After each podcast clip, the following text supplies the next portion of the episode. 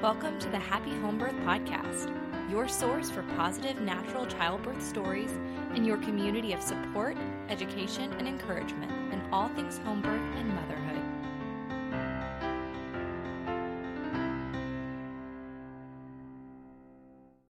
When you're unable to have a home birth in your area, what happens?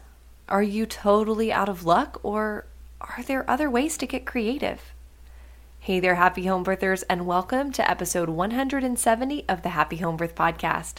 I'm your host, Caitlin Fusco, and this week we're speaking with my friend Shanice Piercy, a stay at home mother to eight children and minister's wife in Northwest New Jersey. Shanice enjoys cooking, sewing, and spending time with her precious kids, and I can tell you right now that you are going to gain so much from this interview as we unpack her journey to a home birth across the country from her own home. Get ready for a beautiful, uplifting story. Now, I do want to take a moment to acknowledge that there are some parts in this interview that the audio quality really goes down, but gosh, there is so much incredible insight and wisdom in this episode that I know you will probably barely even notice it. Now, before we jump in, I also want to give a huge thank you to this week's reviewer of the week, and that is Katie Beloved, who wrote a great resource. Really thankful for this podcast and for all the encouraging stories and helpful information. Katie Beloved, thank you so much for this encouraging review. Would you email me at caitlin at myhappyhomebirth.com? I'd love to send you a Happy Home Birth podcast sticker. And if you realize that you've got 30 ish seconds free right now, would you consider using those seconds over at Apple Podcasts or on Spotify or wherever you're listening to this show? If you could leave a five star rating and a couple of words for a review, it would mean the world to me. This podcast has reached so many mothers through recommendation inside of podcasting apps simply because you have taken the time to leave a kind review. Thank you to all who have taken that time. And before we jump into this uplifting conversation, I would be remiss if I didn't share a tool that I've created for you so that you can enter your home birth with complete and total peace, whether you're doing it in your own home or traveling across the country. I've created Happy Home Birth Academy for you, and I want you to join me inside. I want you to take a moment right here with me to visualize yourself moments after giving birth Close your eyes if you're not operating heavy machinery and see your baby on your chest, your spouse beside you, his eyes in total wonder of the work that you've just done, your heart overflowing with love and the feeling of otherworldly empowerment and accomplishment. The transition into motherhood for the first or 15th time complete, and you feeling like all is the way that it should be this. This is what I want for you, and this is why I've created Happy Home Birth Academy. My goal is to walk you through the preparation of everything from your mind and your mindset to your techniques to your partner, all for this, all for this transformation that you are gearing up to experience. I want you to soak every drop of joy from it, no matter how it plays out. If you're ready to walk into labor feeling confident, excited, and at ease. Join me today inside of HHA. Head to myhappyhomebirth.com forward slash HHA or click the link in the show notes to sign up now. All right, let's jump into this beautiful story with Shanice. Shanice, thank you so much for coming on the Happy Home Birth podcast. Thank you so much for having me, Caitlin. Thank oh, you. I am so excited to have you. And it's it's funny, before we started the interview, I was actually telling Shanice that I have known of her for many years since my daughter was born. We've been in the same wool, merino wool group for those five years. So getting to actually spend time talking to you today is really exciting for me. I feel like I already know you. So the listeners don't though. Would you take a moment to introduce yourself and your family? Sure. And I just want to add, Caitlin, the feeling's mutual because uh, in 2020, when we made the decision to have a home birth and you invited me to listen into the Happy Home Birth podcast, and I was listening, um, I just, I don't know. I just thought, I wonder if my birth story will be something that would be worth sharing on a podcast like this one day. So Thank you so much again for the opportunity. Um, my name is Shanice Piercy. I am married to my husband, Kevin. We've been married for almost 15 years. And my husband is the youth pastor at Manhattan Bible Church. So, yes, that means we live in the greater Manhattan area. We're actually in North Jersey. Um, and together we have eight rambunctious children that keep us very busy. So, um, that's I, wonderful. I love just being with my family, sewing, cooking. So, not super exciting. It's just me. Oh, that sounds very exciting and rewarding. So that's amazing. Um, that's so great. So eight children. Let's go back eight children and talk about what was your first pregnancy experience like? Um, so the first pregnancy was actually um, exciting because we found out at eight weeks that we were having twins. And it never really occurred to me to do anything other than a hospital birth. So uh, I found an OB that came highly recommended. Um, and we had really a very, for lack of a better word, boring pregnancy. Um, the babies did well growing, and I went until I was about 39 and a half weeks. How did that birth pan out? So around 39 and a half weeks, um, I went, I, I started uh, early labor and looking back, I should have, I should have known, oh, this is just early labor, you know, go to the mall and walk or try to get some rest. But being a first time mom, I thought, oh my goodness, my contractions have started. So we packed everything and it was a Saturday night. We went to the hospital and my OB actually turned out to be the OB in the rotation at the hospital. So he was there. And um, he checked me and he said, Well, you're a three. So let's just, you know, admit you and see how you progress. Um, and after all that happened and I laid in that hospital bed, my labor stopped. Mm. Um, so the next day, he came to me and he's like, You know, you're almost 40 weeks with twins. And I really just don't feel comfortable sending you home. I think we should keep you and induce you. And at first, I, I really didn't like the idea. I'm not even sure why, because I really didn't know much about childbirth or anything back then, being my first time. Um, but so instead of letting him induce me right away, that Sunday, my husband and I walked the hospital grounds trying to get labor started.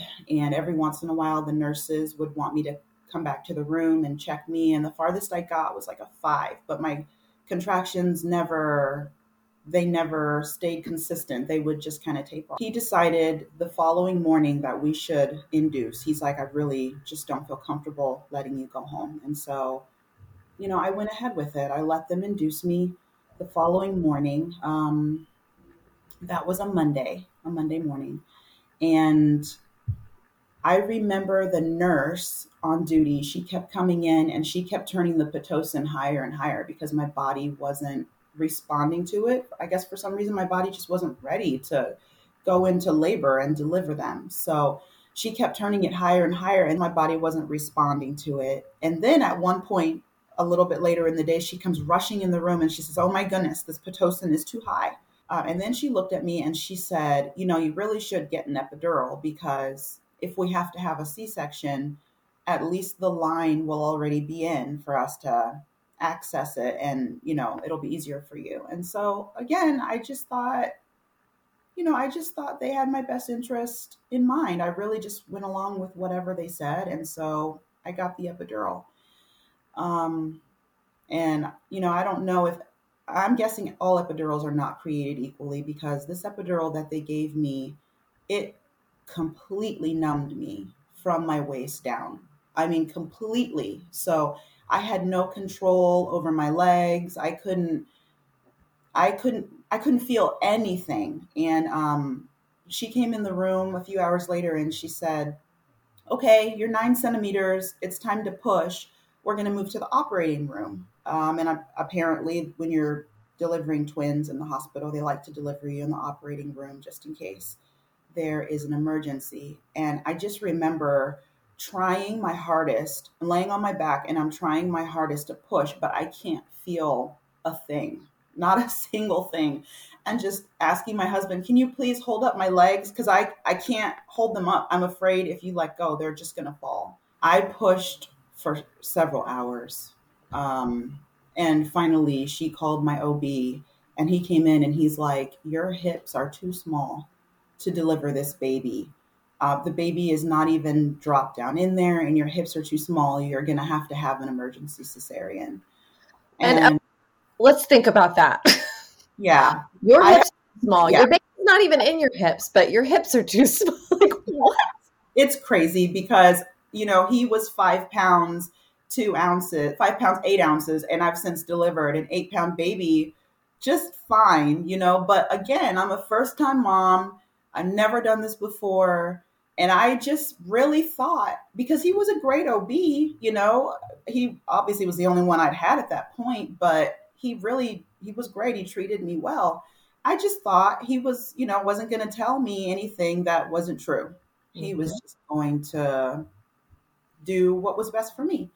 And I remember laying there on the table and just crying because it wasn't what I had pictured. It wasn't the way I wanted my birth to be. But, you know, we went ahead with it. Um, and you know, when they gave, they had to give me another spinal on top of the epidural that I had. And I was laying way back on the bed when they gave it to me. And so it numbed me from the waist up instead of the waist down. And I started to go, I can't breathe. I can't breathe. I can't breathe. Somebody help me. I can't breathe, you know, and I'm panicking because, you know, I could breathe, but I couldn't feel it. So to me, it felt like I couldn't breathe. And then they they started the surgery and i was just like i i think i can feel i can feel what you're doing. I can feel what you're doing. And so i you know looking back is the only c-section i've ever had. I don't know if what i experienced was normal or not but because i was panicking i think they knocked me out. My last image was they brought the one baby over put her over me and then they took her somewhere and then i was out um, and then about eight hours later I woke up, my mom said she was just so terrified. And even during that whole experience with the C section, my husband was, he said he was crying and he's trying to figure out what is going on. It was just a very uh, traumatic experience for all of us. Oh gosh, it sounds it sounds so traumatic and to be knocked out for 8 hours and then to come to I can't imagine. I think, you know, because they give me the epidural, then they gave me the spinal, then they knocked me out. And honestly, those drugs took a good couple of weeks to even leave my system. Yeah. Um, so I look back and I see pictures. They didn't let anyone hold my babies, but I see pictures of my mom and, and my mother in law was there too, and them looking at my newborn babies. But I wasn't there. You know, I, I didn't get to experience any of that. And by the time I'd woken up, my one son had breathing problems, was taken to NICU, and the, my daughter was in um, just the infant nursery. So after that whole experience, I sat and tried to process process it all and I thought to myself, this is not happening again. I do not want to experience birth like this again. Mm, gosh, I I can't blame you. That that is not i mean that's scary. That sounds like a very scary experience and a a very scary entrance into motherhood where now you are not only you know just the normal like oh i've got a baby that i've got to take care of. It's i've got two children that i have to take care of and i was just under general anesthesia totally knocked out. That had to have been so hard Shanice yeah, it was. You know what made it easier was my mom. She stuck around for four weeks because she could just see I couldn't take care of them, you know, and having undergone a major surgery too, I she she was a big help to me. Oh, thank goodness. That's wonderful. So with that having happened, once you became pregnant with your next, what was that like? So um, I still wasn't quite on the full swing, you know, I'm going to go natural thing, but I did know that I wanted to find an OB that would allow me to have a VBAC because I, I just did not want to have a cesarean again. And so at this point, we had moved from Texas, uh, from Florida to where my twin, where my twins were born to Texas. And um, I had a good friend who recommended her OB to me. And so uh, I contacted him. He had a spot open for me. And uh, that pregnancy was very uncomplicated. Um, all the way to the end, I went into labor, went into the hospital. And I do remember telling the doctor that was on call there, it wasn't my OB, it was a different one. I remember telling him, I want to try to do this without an epidural. I want to try to do this. And he said, Oh, really? Great. Okay. So let's break your water so that it will speed things up and you'll be able to make it without an epidural. Well, you know, I know. you know Interesting take on that, sir. So, and for some reason, this birth, the deliver, the birth started fast and furious. So already I was in a good bit of pain when I got there. So when he broke my water, it sent me over the edge. And I was like, you know what? Never mind, never mind. I need an epidural. Somebody get here right now and give me an epidural. So um, I ended up getting one. But, you know, with that epidural, I actually felt pressure and I could control my legs. And so I think then I realized, okay, so not a, not all epidurals are created equal this one was a lot better of an experience. And I was able to, aside from that, deliver him. And at that point, I was pretty pleased with um, my delivery. I still had kind of wanted to see if I could go naturally, but obviously I didn't. So, but it still turned out to be a good birth.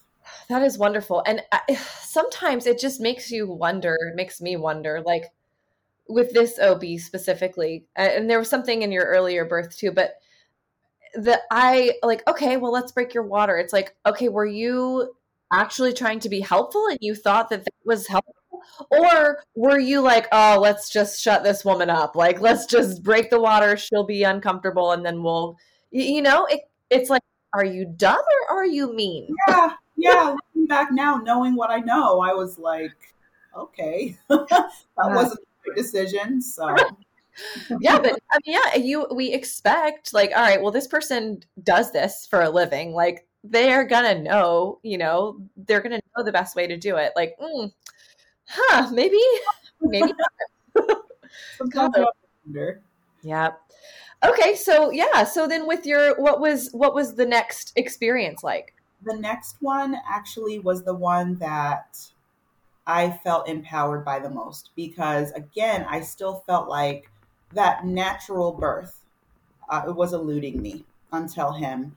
Um, and it's actually funny i was thinking back. So at that by the time i got pregnant with him we had moved to new york city. We were living in the middle of manhattan. And i found a midwife for him but she was a nurse midwife. She delivered in a hospital but i still was like okay i'm, I'm getting a little bit closer to what i'm looking for so crazy turn of events when I was 36 weeks pregnant with him, we had to move back to Texas um, just suddenly. And so we did. We packed up all of our things and we moved down. And I ended up just being able to find an OB. Um, and I was going to deliver at the same hospital that I delivered my former son in, my third baby. Um, and I remember I went all the way to 40 weeks with him. And uh, just waking up in the middle of the night and feeling the contractions, but they weren't really painful and they weren't regular. But my husband was like, you know, we need to go in anyway. Um, and got to the hospital. They checked me and they're like, you're an eight. Would you like an epidural? And I was like, no, I feel great. You know, these contractions, they're really not so bad. So let me see if I can do this. And uh, he was born about an hour later. And that, you know, the mo- you know the feeling that that birth made me feel like, wow, my body can do this. My body can do this without any inter- interventions. And I just, it just felt amazing. And that's the birth right there where I was like, I, every time I deliver, I want to feel like this. Oh, so that just changed that changed everything. I mean getting and it's it's like you knew it all along that that was the experience that you were looking for and then you finally got to have that experience. Yes yes. And so with my the next boy that was born i actually found a midwife that delivered in a birthing center. And um, you know again smooth pregnancy. Thankfully i usually experience smooth pregnancies and uh, we delivered him on Christmas night in a birthing center. And uh, this was the first baby that my husband was able to deliver, and just peaceful, just so peaceful. and perfect. Oh, that's beautiful. Was that in Texas or was that back in, that was in Texas? That was in the Dallas Fort Worth area of Texas. Mm-hmm. And it was just, it was perfect. Oh, that sounds so wonderful.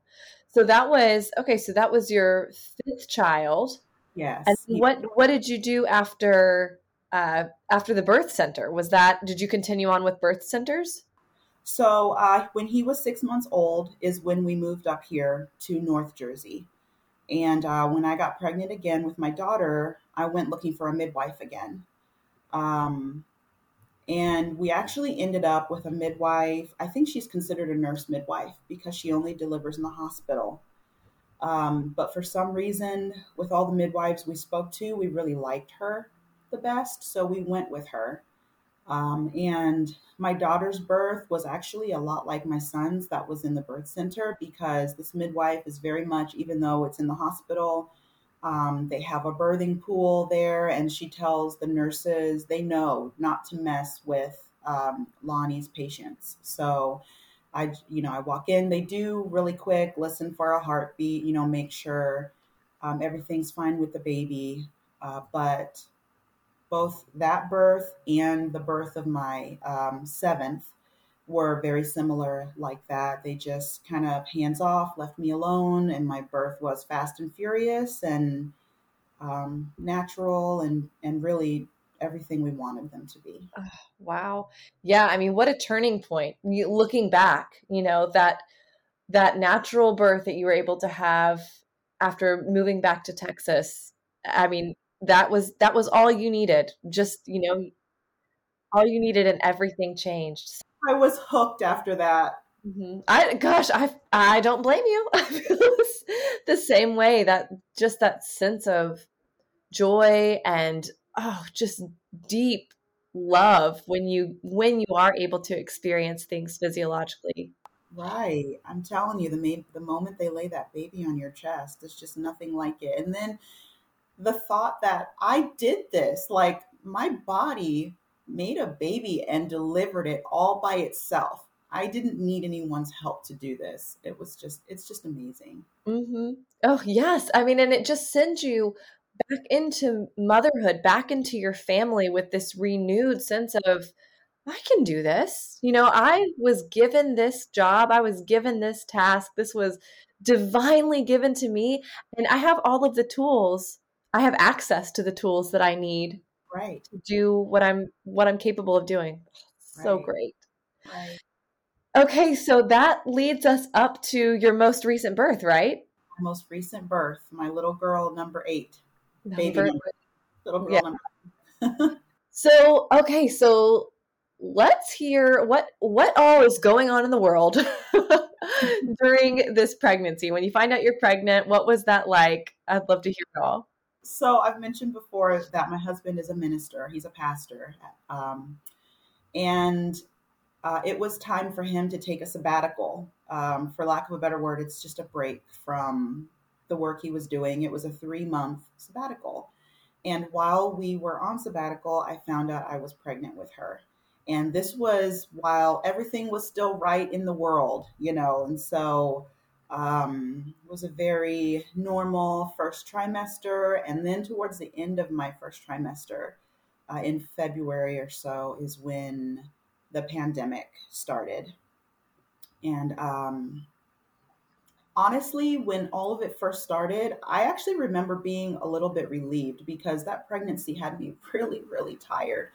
And I just remember thinking, oh, good, we can all just take a break from the busyness of life for a while and you know the the um the shutdowns won't last very long maybe just a month or two. And so you know let's just take a little break from it all. And then you know of course everybody listening knows that's not the way it was. It went on for months and months.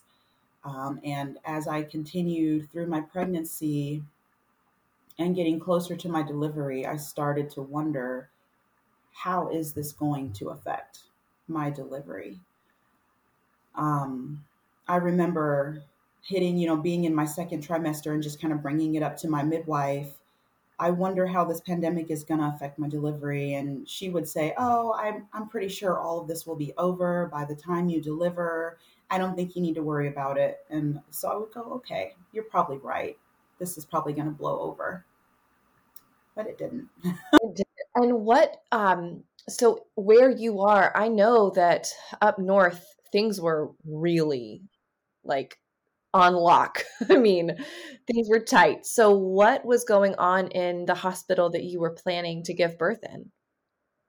Um, so, in our particular hospital, uh, as it you know, as I got closer to my delivery, my midwife did start to speak up and say, "Okay, this isn't going to blow over, so let's start talking about what your birth uh, will look like." Um, she said, "You're going to have to wear a mask uh, while you're in labor and delivery." Um, she said they will test you at the door, you and your husband. If you, know if he's positive, they'll send him away. Um, if you're positive, they could take your baby away from you after you deliver, so that the baby doesn't get the virus. Um, and so as she's telling me all of these things, oh, and she told me you're only allowed to have one one person with you at at delivery. And I know for some people that's not a big deal but I had decided at the beginning of this pregnancy that I really wanted my 12 year old daughter at this birth. I just felt like it would be such an amazing experience for her um, and even a bonding time for the both of us. So we had been talking about it already for months. So when the midwife told me only one person, I think that kind of started me thinking like my birth is not going to look like I really wanted it to look like. Mm, gosh, I I still have a hard time thinking back and I don't know, wrapping my mind around the idea that women were being forced to wear a mask when they are doing the hardest work. I just oh gosh, it just and and all of these protocols that are they were so not scientifically based. I mean, removing babies from mothers, what insanity is this? and how much trauma did that add not only to the moms who had it happen to them i can't even imagine the trauma of that but also just the panic for all of these mothers who are you know approaching their due date and thinking what's going to happen what's going to happen how oh my goodness i just i feel so so deeply for anyone that had that experience gosh. I know and just right across the bridge from us in new york city they had already uh, the hospitals there were like no no support person at birth. So a lot of those women over there you know were going through their labors and deliveries all on their own and having they couldn't have visitors or anything afterwards so they're you know kind of in isolation for the couple of days they're in the hospital um, so many women in new york city were actually transferring to my midwife in jersey because things were they weren't quite so bad in New Jersey. Um, and my midwife, though, she kept telling me, she's like, I don't know when the hospitals here are going to start doing what the ones in New York City are doing. So we just need to be prepared for that possibility. But for now, if you and your husband both test negative, he can be there. Gosh. Oh, thanks. Great. What a what a what a treat. you know? I know. I know. It oh. really but it really got my wheels turning. You know, I started thinking, I need to have an alternative plan. I don't know that I was fully convinced at that point that there would have to be an alternative plan, but we, my husband and I just started having the what if talk. You know, well, what if things do get as bad here as they are in New York City? What if you know, what if we did go to the hospital and you tested positive for some reason, or I tested positive? I, I we started talking, and I was like, I, I could not handle that. Yeah. So, okay, and this was in the was this the beginning of your second trimester, or was this later on? This is like nearing the end of my second trimester now. I delivered her in July, so yeah, around April ish, March, April. You know, we're starting to think, hmm, this is not going to be over mm-hmm. before we deliver, and what are we going to do? Okay. I'm very curious to hear what what did your discussion lead to? So, um, my first thought was, well, you know, I'll just try to deliver in a birthing center. Um, we'll, you know, we'll kind of leave the hospital setting and deliver in a birthing center. So um, we looked into a couple, and our insurance wouldn't cover either of them. Um, it was going to be, I think they quoted us like eight thousand dollars out of pocket, and we just Ooh. didn't have it. Um, and like I said, my insurance wouldn't cover it. So uh, we, uh, my husband and I, live about 28 miles from the Pennsylvania border. So we started thinking okay, well, it looks like a home birth is our only option. And um, I guess I should mention that here in New Jersey, it's against the law for a midwife to assist in a home birth if the woman has had a prior cesarean. And so, of course, you know that my twins were a cesarean, and it doesn't matter that it was five pregnancies ago and I've had VBAC since then. It's still a prior cesarean, and it's against the law for her to assist me. So we thought, you know, we're only 28 miles from the Pennsylvania border. Maybe we'll try to find a midwife there and we can rent an Airbnb and and deliver, you know, you know, have a home birth there or even try to find a birth center uh, in Pennsylvania and nothing really worked out. I mean, the the nearest midwives were over an hour away and it just nothing just was working out. All of the things that we thought you know all the different options we thought we had they just were falling through. There was some reason why they weren't going to work. And um, a friend of mine from texas uh, my hometown in texas i grew up with her she messaged me through facebook facebook messenger and we just were chatting and i was mentioning to her how I didn't know what I was going to do or where I was going to deliver because of everything going on with the pandemic.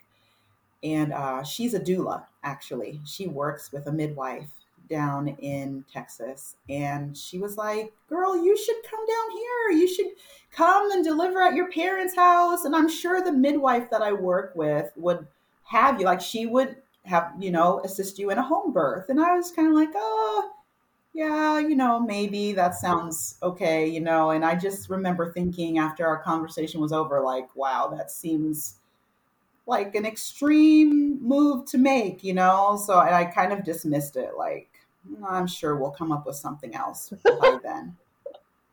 Um, but of course, we didn't. And we didn't. Uh, and a couple of weeks later, she messaged me and she was like, I talked to Anita, that's the midwife she works with. She said, I talked with her and she said she will take you as a transfer.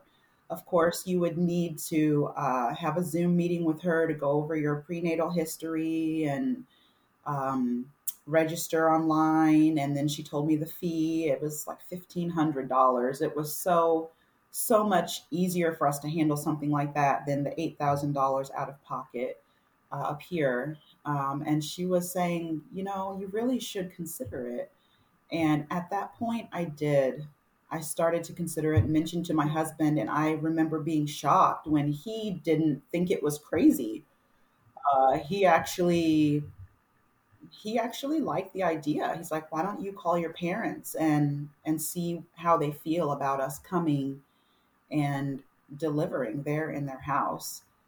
Um, and so I did. I called up my mom and um, I ran the idea past her, and she was so excited. She's like, Yes, that would be so awesome. And then I can be here for you postpartum. And yes, please do it. And so it actually was at that point. I think I, I was looking back through the dates and at the messages my friend sent me.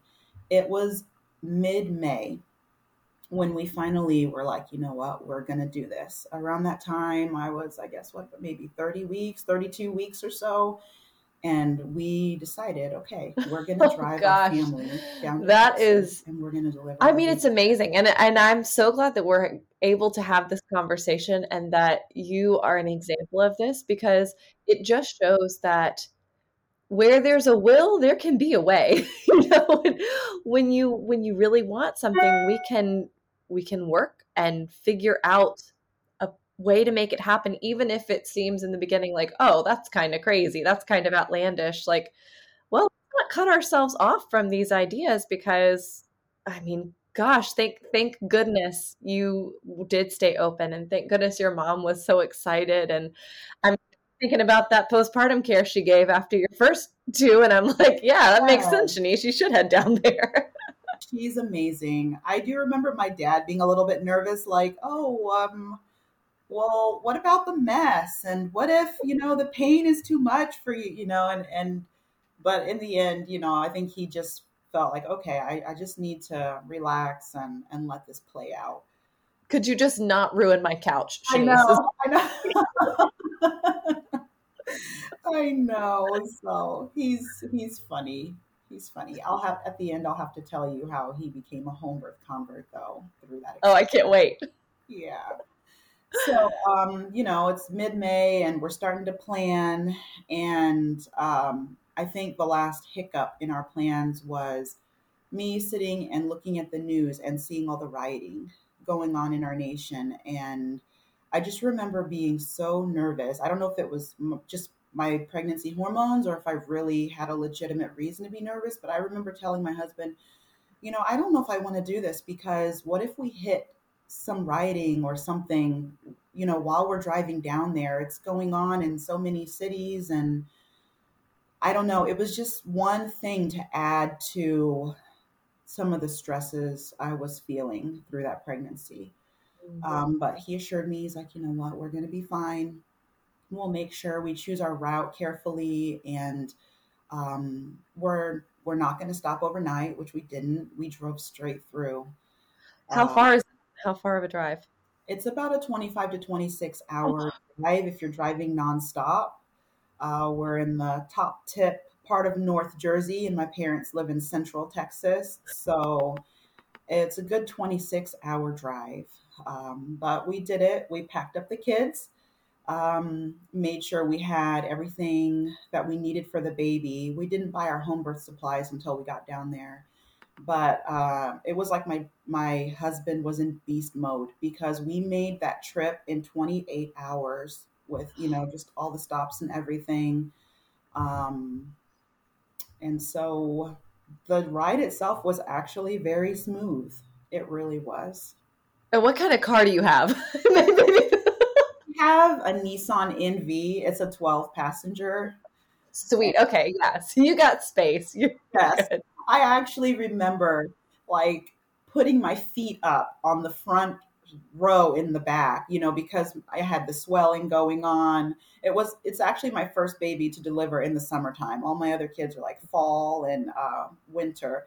So my body was definitely responding to being pregnant in the heat. I was swollen. And I remember being sore by the time we got there, but just so relieved that we had actually made it down there in one piece. The kids behaved, and um, we were just finally there. And that's when I was 36 weeks pregnant. All right. So you got there at 36 weeks pregnant. 36. So, oh.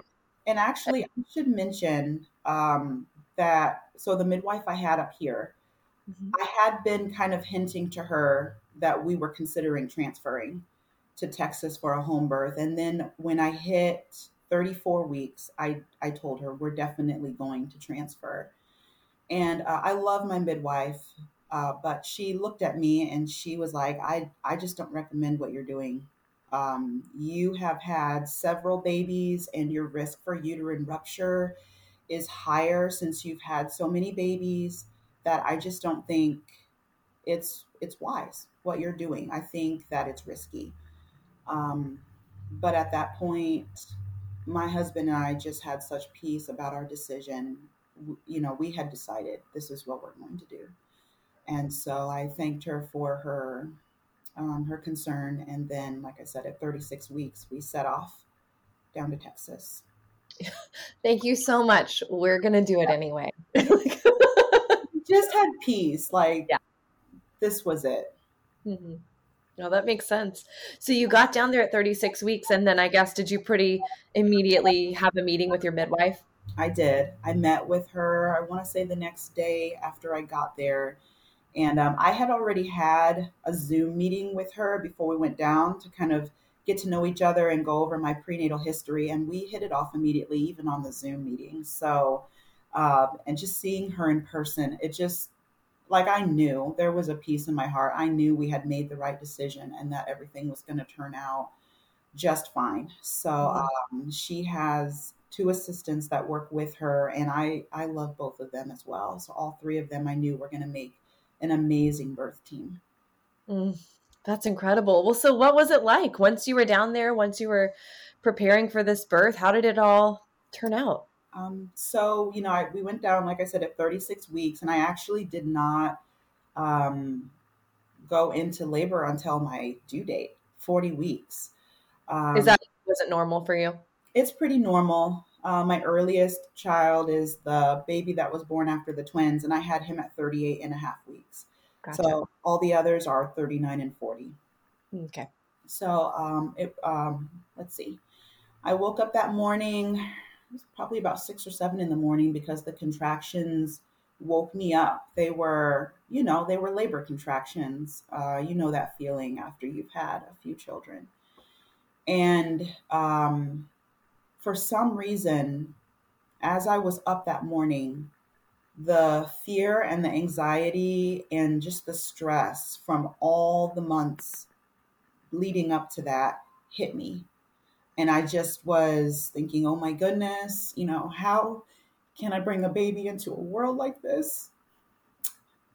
Um, you know, with the pandemic, and then everybody around me is fighting, and you know, what's going to happen to our country? And then I started remembering what my midwife said about uterine rupture, and oh my goodness, you know, am I crazy? Like, who makes a move like this? You know, drives you know 26 hours south just to have a home birth. And i just just everything just all of it you know just came just weighing on me and my labor stopped. My contractions went away. And i think that because my body and my mind just weren't relaxed enough to have this baby my body knew and my contractions went away. And um, they actually uh, they didn't come back until i it got to be that evening around uh, six o'clock and i just felt the need to talk to somebody about all these thoughts. And so I actually messaged um, Destiny Della Rosa. Oh. And I was just telling her um, just how I was feeling. And she said, let's video chat. And so uh, she took time to, we were chatting and she just let me lay it all out there. And she was like, Shanice, it's not a surprise to God that you're having a baby in the middle of all of this. You know, he's going to take care of you. Everything is going to be fine. Just give him all of your worries and, and just relax and trust. And I remember um, getting off of that video call and just praying and saying, Lord, you know, I, I trust you. I, I'm just going to give you all these worries and this anxiety and stress and and trust that you've got us. You're going to take care of us. And Caitlin, it's so amazing because within a couple of hours, my contractions came back. Those labor contractions came back, and you know, I was at peace. Like mm-hmm. everything is going to be okay. And so um, I didn't mention to my husband about the contractions until after we had fed the kids dinner and put them to bed. And I have one, my youngest at that point was only 16 months. Um, and so you know how it goes. You're nursing them, you're trying to lay them down and get them to bed. And he finally lays down around 11 p.m. finally. And you know, the last half hour or so as I'm laying him down, I'm kind of struggling with contractions like, okay, please hurry up, go to sleep. And uh, I remember walking out of the room and telling my husband, I think I'm in labor. I think it's time. Um, and so uh, we called Anita. That was around 11:30 p.m it took her and her assistants about 20 minutes to get to our house. And Caitlin, just the entire experience was peace and quiet. Um, my parents gave us their master suite for me to labor and deliver in there. Um, they had the huge garden tub if I felt the need to uh, get in the water for a bit. And uh, so I remember, you know, moving into their room and just getting into some more comfortable clothes and we dimmed the lights and um, just just I just labored. You know, I'm a, I'm a quiet laborer. Um, I like to just be thinking about each contraction as it's coming and what my body's doing with each contraction. And um, there was something as my contractions got a little more intense. They Anita called them hip squeezes, where my husband just had pressure on both sides of my hips and he would like press in very firmly through each contraction. And uh, I just remember the relief that it brought me, uh, them doing that. And there were times, you know, when his hands would get tired, so the midwife's assistants or the midwife herself would uh, just just do that for me to help relieve some of the pain I was feeling in labor. Um, my mom was there. My daughter, a 12 year old daughter, was able to be there. And uh, my dad, uh, he was nervous. He was sitting in the living room, just kind of, you know, listening and, and praying and hoping that everything was going to go okay. But um, I remember, so my water broke and it was about time for me to push. And I remember the midwife, Anita, looking at my husband and saying, Do you want to just take a moment to pray? and and pray a blessing over this baby and over this family and i just remember that moment being so sweet as you know i'm getting ready to push and my husband is praying and you know she was born about 10 minutes later it was it was just the most peaceful thing it's it's one of those moments i'll never forget you know it started off the whole situation started off as you know, this is not ideal and how in the world are we going to make this work? And it ended up with this was the best thing that could have happened to us. It was so, so amazing. It really was. Oh my word.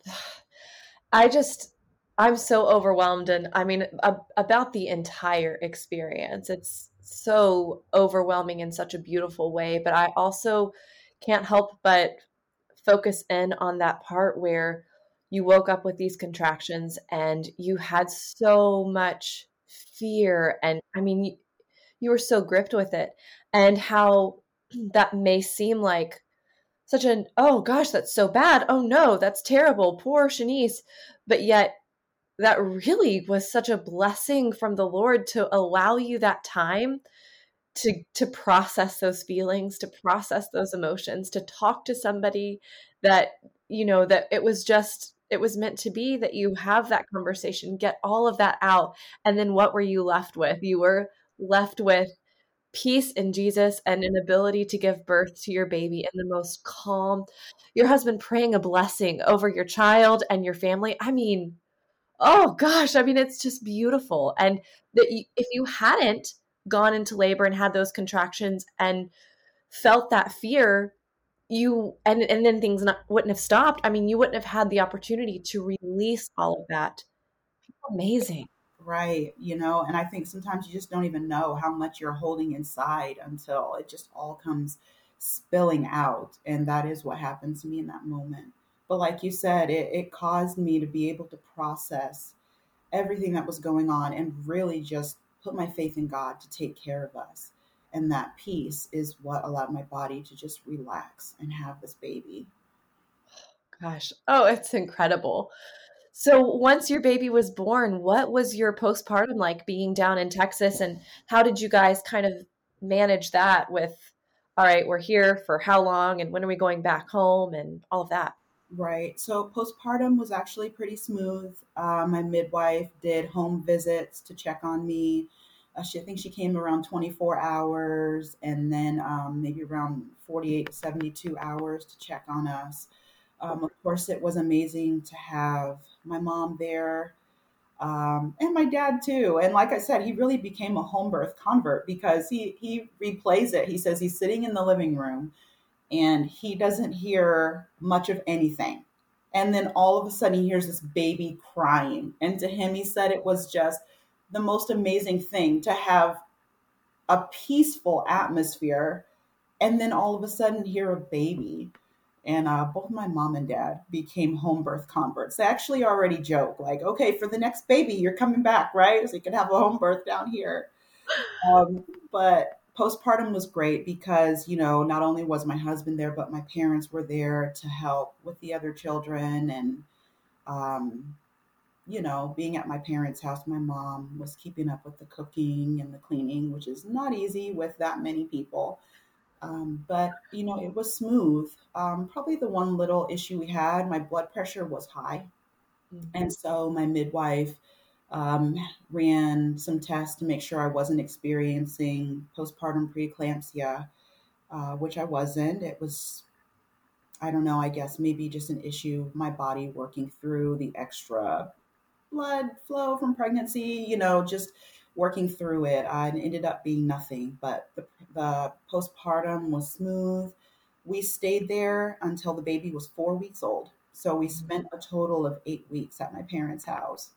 Um, and then when she was four weeks old, we packed everything up, packed everybody up, and we made the trip back up to New Jersey. And uh, that trip actually was smooth as well. So I'm I'm really just so thankful for the way things turned out. It was amazing. Yes, I mean, and how sweet was that for I'm sure for your family you know, and to get to see their grandkids for eight weeks. And that, I mean, it turns out, it sounds like, you know, something that was kind of like, oh, I don't know, this seems kind of crazy, turns out to be just, just, yeah, this was the answer. This was the answer all along. Right. And just one of those memories that none of us will ever forget. Mm-hmm. It was just so perfect. I remember driving, like we started back driving on the way home and for the first good hour driving home, all I could do was cry at just how happy I was and just how thankful I was at how everything had turned out and how special that time was with not only my husband and children but also my parents. Just yeah. just so many emotions overflowing again in that moment. Um, just amazing. It really was. It really was from the outside looking in what what an incredible story shanice. I as soon as i saw it and for listeners who aren't in the facebook group there was a post um, and I, I can't even exactly remember everything about it but then shanice shared in the comments her story and immediately i was like um i'm gonna need shanice on the podcast. Stat. You're gonna have to share this. And it was even better. I mean, it was just even more joyful to hear it from you than I expected. And I knew it was going to be such a great story. So, Shanice, you, this has been such a blessing to me. And I know it's going to be a blessing to so many mothers. And I think it's such an encouragement that you did something different. You know, you chose something that seemed outside of the norm but you knew i mean there was there was something in you telling you this was this was what needed to happen. Everything aligned. Your husband was on board. Yes. it was such a beautiful experience. Um, so moms if you find yourself in a position where you feel like i just don't know. I can't find a midwife close to me think outside the box. Don't be scared to think outside the box um, and really consider what other options you have because uh, you might be telling some gorgeous, gorgeous birth story like Shanice's soon. Thank you so much for the opportunity to share this, Caitlin. Such such a blessing to me. Thank you. Oh, thank you for coming on the Happy Home Birth podcast, Shanice. Thank you. Wow. Are you overwhelmed with love or are you overwhelmed with love? What an incredible, beautiful story that Shanice shared with us today. As we head into this week's episode roundup, I'm struggling to pick only a few points to discuss further. I think I could go on for days about this story. But number one is question everything, unfortunately. Shanice was told with her twins that her hips were too small for a five pound baby, and yet she was able to give birth to an eight pound baby just fine later on. Another example of this could be seen when her OB told her that if she wanted to give birth without an epidural, they should totally break her water.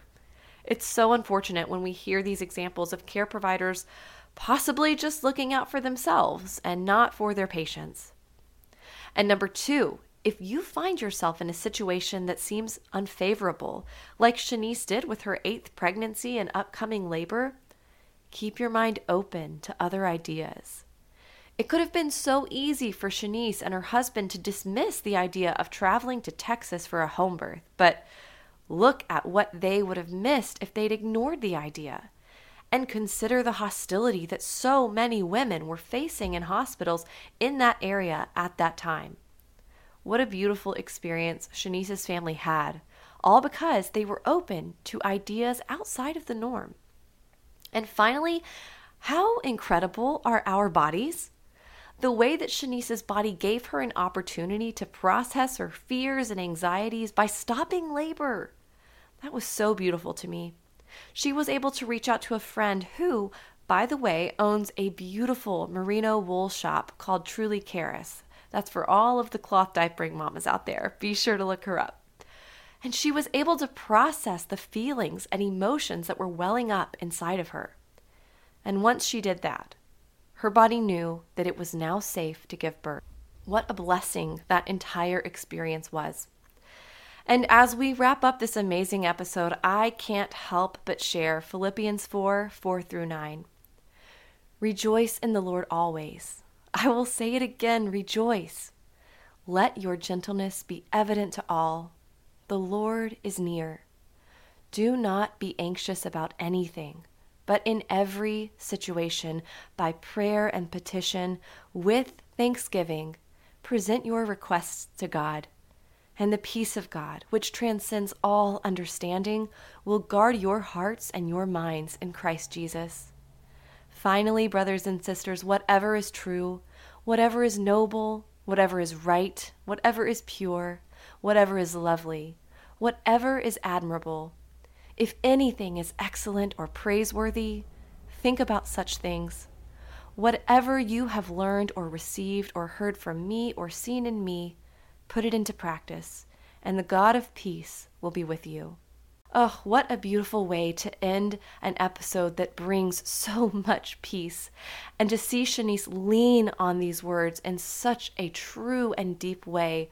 It was such a blessing for me to hear, and I pray that it was for you as well. And that, my friends, is all that I have for you for today. I'll see you back here next week.